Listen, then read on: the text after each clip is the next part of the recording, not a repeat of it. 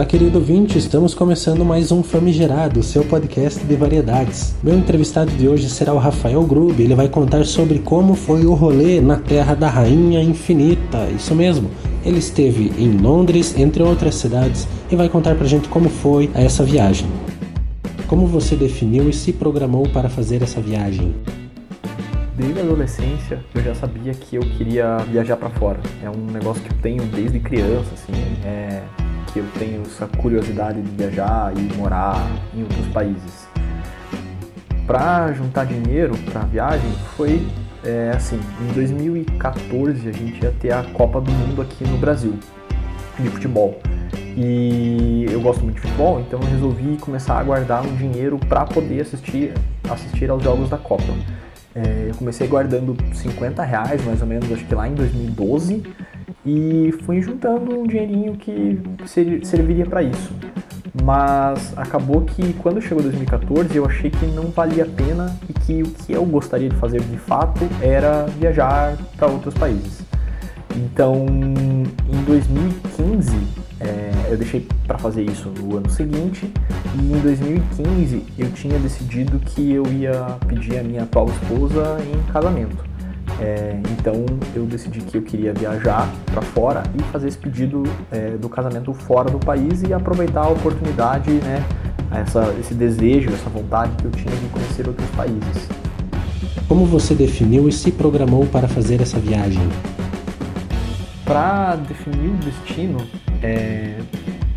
que eu fiz? Qual foi a minha tática? Eu tinha o dinheiro guardado e eu fiquei esperando aparecer uma oportunidade de passagem. Então eu tinha mais ou menos uma ideia de quando eu gostaria de ir, e fiquei ali acompanhando uns 6 meses antes, um pouco mais de 6 meses antes, os valores da passagem. Ficava acompanhando todos os dias, até que eu consegui encontrar uma passagem bem barata, valia muito a pena, que saía direto de Curitiba, que é o lugar onde a gente mora, para Amsterdã. Então eu comprei essa passagem de ida e volta para Amsterdã, e daí os destinos eu decidi saindo desse ponto de origem. Então, como o nosso voo ia direto para Amsterdã lá, eu tentei pegar os países mais próximos, né? Então a gente fez Holanda, Inglaterra, que a gente conheceu Londres, e depois para a França, onde a gente conheceu Paris, a Normandia e Monte São Michel. Depois que eu sabia esses destinos e tal, a parte burocrática foi bem tranquilo, porque quando eu decidi que seria a Europa, um dos motivos também era por conta da parte burocrática, porque eu sabia que a gente só precisaria do passaporte, né? Brasileiros, pelo menos em 2015, eles tinham. A gente tem livre entrada para turismo, então acaba que você passa só na alfândega deles lá e fazem umas perguntinhas e tal, e você pode entrar, tira o visto na hora lá no próprio país, você não precisa de um visto com antecedência nem nada, então seria uma entrada mais tranquila.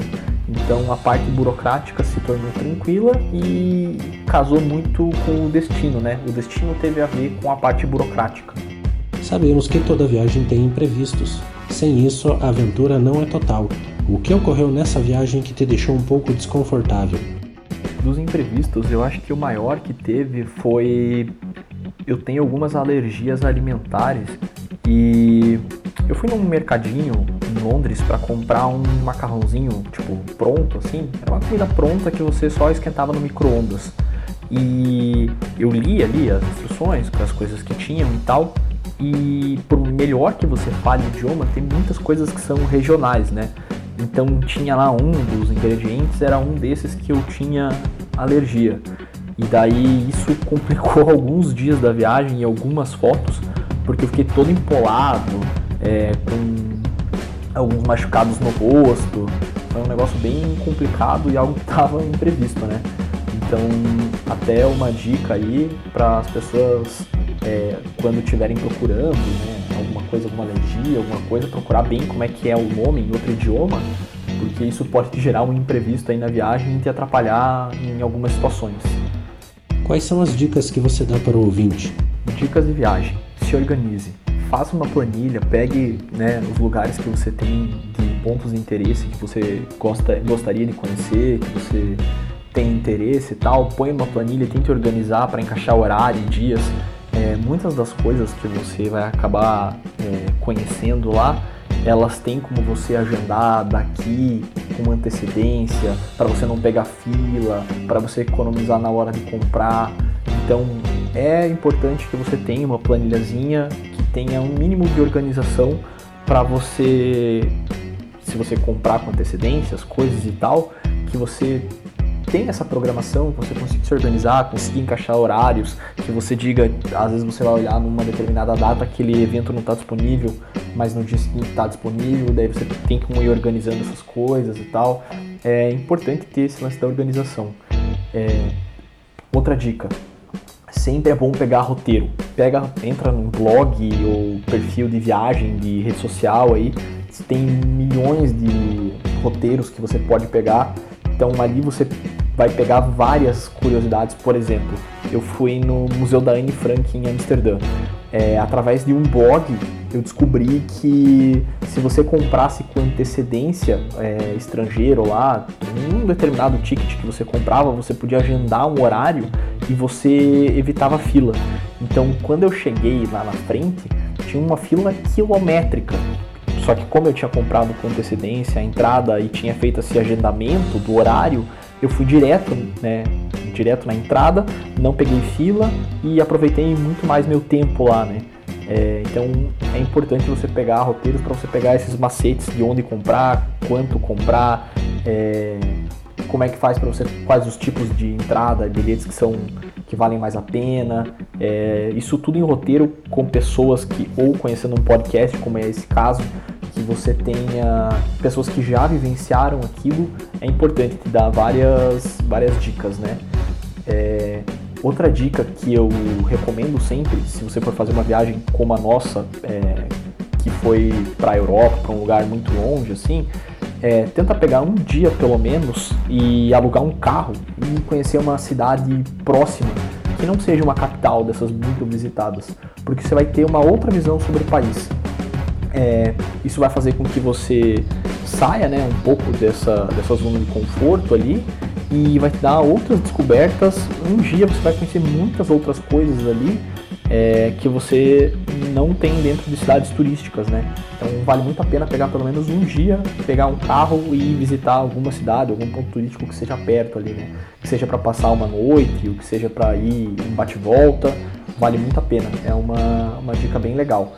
Outra dica legal é sempre faça seguro de saúde para viagem. Não vá para qualquer lugar que seja sem você ter um seguro.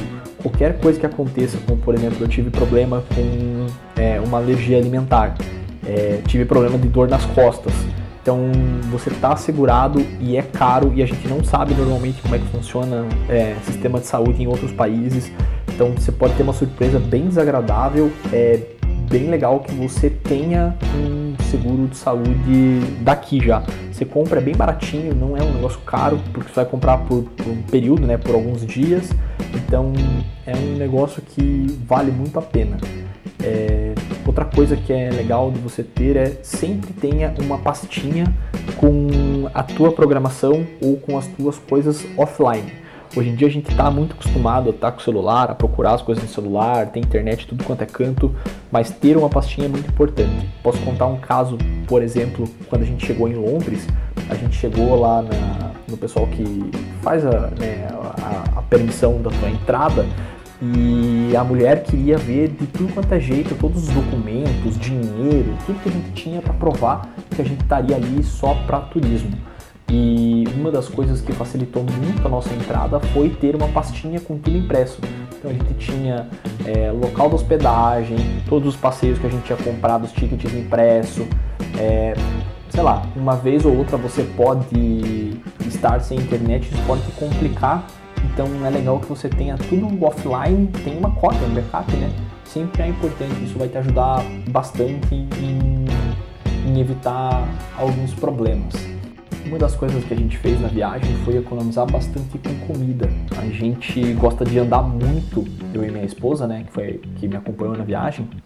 A gente gosta de andar muito, a gente andava 25 km por dia, saía muito cedo, voltava muito tarde, então a gente acabava parando para não comer. Mas uma coisa legal, uma dica legal, é você, pelo menos em um dos dias, reservar uma grana para fazer uma das refeições num lugar que seja muito típico e que seja uma comida muito do local. Tem coisas que a gente acaba tendo só naquele país, só naquele local, por causa da matéria-prima, dos ingredientes. É uma experiência que você, por mais que você possa ter aqui, você não vai ser a mesma coisa. Comer lá, falar com o local, perguntar, é uma coisa muito legal e é uma coisa que vale muito a pena. O que te deixou maravilhado nessa viagem? Olha, quase tudo me deixaram maravilhado na viagem. Foi uma das coisas, se não a coisa mais legal que eu fiz em toda a minha vida, com toda certeza. É algo que eu recomendo para todo mundo, coisas que eu farei de volta com toda certeza e recomendo todo mundo a viajar.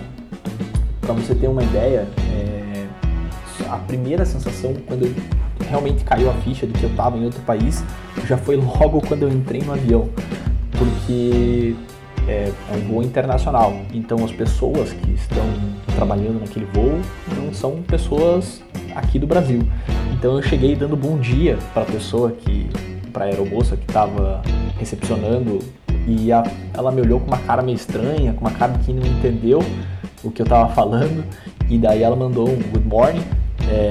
E ali eu pude perceber que, realmente, eu estou indo para outro lugar, estou indo para um outro país. Isso foi muito engraçado, assim. E várias coisas que você sente de diferença, né, em relação à cultura. Então, a primeira coisa que a gente fez quando a gente chegou lá, né, a gente chegou em Amsterdã, foi o nosso primeiro destino. E o primeiro banheiro que a gente saiu lá para ir para dentro do próprio aeroporto, já era um banheiro em que ele não fazia distinção de gênero. Então era um banheiro para homens, mulheres, trans, enfim, para qualquer gênero, e todos usavam o mesmo banheiro. Isso já deu um choque de realidade inacreditável, porque é muito legal você ver que já é uma cultura mais avançada, que as pessoas tem um pouco mais desse discernimento, né, de igualdade. Foi um negócio que mexeu bastante com a gente. Uma das coisas que você fica maravilhado lá também é com a grandiosidade que são as coisas. Então, sei lá, aqui em Curitiba é muito comum você ir em alguma praça e você ver um busto de alguém que, sei lá, algum nome importante da história que tem um nome famoso, né? Então, um marechal, sei lá, um prefeito, qualquer coisa assim. Mas é um busto, uma cabeça, algo pequeno. Toda praça que você vai lá tem um grande monumento, tem uma estátua muito grande, eles honram muito o lance das guerras, né? Então você vê muitas pessoas, pessoas comuns, assim, sendo representadas. É um negócio muito legal, é muito grandioso. É um negócio que você vê que aqui a gente tem coisas muito pequenas e lá são coisas muito grandes. Claro, tudo tem seu custo, mas é um negócio que você fica maravilhado o quão bonito é e o quão emocionante é você chegar e ver que pessoas comuns ali estavam sendo homenageadas, assim. Foi algo bem impactante, assim.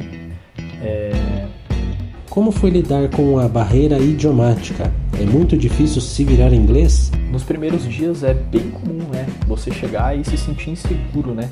Principalmente quando é um idioma que normalmente a gente não fala. Então, eu na época falava o português e o inglês, né? E a gente estava indo para um país que não fala inglês, né, nativamente, para depois ir para a Inglaterra. Então, os primeiros dias foram bem legais porque a gente teve essa experiência de não falar o idioma e ter que se virar. E uma vez que você consegue se virar bem com o inglês e tal, você começa a pegar confiança para você, enfim, tentar se virar como se fosse um nativo, né? Então, quando a gente chegou em Londres, por exemplo, eu já tinha passado por algum outro país e isso me deu uma confiança para falar o inglês enorme, né? Por mais que seja a língua nativa deles lá. Então, até um fato curioso foi que quando a gente chegou em Londres, eu fui comprar um chip de internet e eu não comprei no aeroporto, deixei para comprar na cidade. E na hora de ativar o chip, eles não faziam ativação para estrangeiro através das lojas lá, você tinha que fazer através do telefone. Então eu tive que pegar e ligar e falar com alguém no telefone em outro idioma é muito mais difícil do que falar presencialmente, porque você não tem o gestual, você não tem a entonação, você tem menos ferramentas para se fazer entender. E até eu fui atendido por um indiano e foi legal, assim, porque a gente conversou, eu fiz os pedidos, as coisas tinham que ser feitas ali, né, para fazer essa ativação do chip, e no final ele perguntou de onde eu era, claramente com sotaque, né, e daí quando eu disse que era do Brasil, ele acabou fazendo até um elogio, dizendo, pô, que legal, você fala muito bem inglês e tal, tenha, né, uma boa viagem. Então, por mais que você tenha sotaque, que você não fale o idioma perfeitamente, você consegue se virar tranquilamente, você acaba se sentindo confiante para falar, conforme você vai fazendo interações. Então o lance é não ter medo, é ir se arriscando, ir se fazendo entender, porque turista sempre é bem-vindo, né, na maior parte das vezes. Então as pessoas estão dispostas a te recepcionar, a te atender da melhor maneira possível, e conforme você vai se arriscando, vai falando, você vai pegando essa confiança e vai conseguindo resolver as coisas ali, né,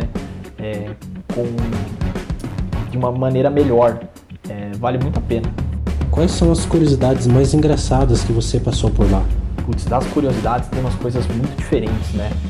Então, por exemplo, eu contei agora há pouco o lance do banheiro, né? Quando a gente chegou no aeroporto, que o banheiro era para todos os gêneros. Uma das coisas que foi muito engraçado foi que quando a gente chegou no hotel pela primeira vez, você vai usar o banheiro e não tinha lixinho. E a gente, pô, cadê o lixinho? Cadê o lixinho? E daí até a gente entender, né, que eles jogam o lixo deles dentro do próprio vaso. Não tem o nosso lixinho aqui, né? A gente acabou ficando em Londres, num apartamento em que a pessoa que nos recepcionou falava português também. E a gente ficou ali trocando uma ideia, perguntando pra ele, pô, isso daí e tal. Daí ele tava explicando que como lá os encanamentos são muito bons, eles têm um sistema de esgoto muito bom, não tem por que jogar, né, os lixos, os papéis ali dentro de uma cestinha, por exemplo. É muito estranho para eles ouvir esse tipo de coisa, então eles acabam jogando no lixo. Outra coisa, eles têm a água deles da torneira, é muito boa, assim, já é uma água muito preparada para as pessoas tomarem. Algo diferente do que a gente tem aqui, que a gente sempre tem esse receio de tomar água da torneira, de que a água não é tão pura. É uma curiosidade que é engraçado. Você chega lá, todo mundo bebe água de torneira, né? Tipo, tá disponível para todo mundo. Aqui a gente sempre fica meio assim, né, de pegar e tal. É uma coisa engraçada até. Uma coisa que eu fiquei muito surpreso do dia a dia deles também é em relação à segurança e à confiança que eles têm em relação ao que o outro vai fazer. Então, por exemplo, quando a gente chegou lá em Amsterdã, a gente pegou um tram, que é como se fosse um bondinho que anda por cima da terra e tal, mas é como se fosse um trenzinho, em que você não tem passageiro, não tem cobrador. Então foi muito engraçado, porque você tem que comprar o bilhete, você entra, passa, se você quiser o bilhete, né, e beleza, ele te libera para viagem e tal, tudo na confiança. Se você quiser não passar, claro, eles têm lá algumas vistorias, algumas pessoas que fazem, né, que passam para dar uma olhada se as pessoas pagaram ou não, eventualmente, você tem o risco de ser pego em algo desse. Mas é tão comum para eles, isso é uma obrigação tua que você tem que fazer, que isso é uma coisa que deixa a gente muito maravilhado, né? A obrigação do dia a dia é muito respeitada, né? Foi algo que me deixou bem surpreso e maravilhado, né? O quão isso deveria ser o natural, né, para todas as pessoas. Se isso é uma obrigação tua, você não tem que dar uma despertinha, você faz porque é a tua obrigação, é assim que é o jeito certo, né? Então, isso é muito legal, pelo menos que a gente vivenciou nessa cultura. Não sei como é que deve ser todos os dias, mas pelo menos foi o que eu senti no dia a dia deles lá, que eu achei, né, que faz uma diferença enorme. Famigerado Podcast agradece a participação do nosso querido amigo Rafael Grube, que contou aí o seu relato de história muito interessantíssimo. Dá até uma vontade de viajar, né? Só esperar essa pandemia passar. Eu sou o João Zera, vou ficando por aqui. Um grande abraço e até a próxima.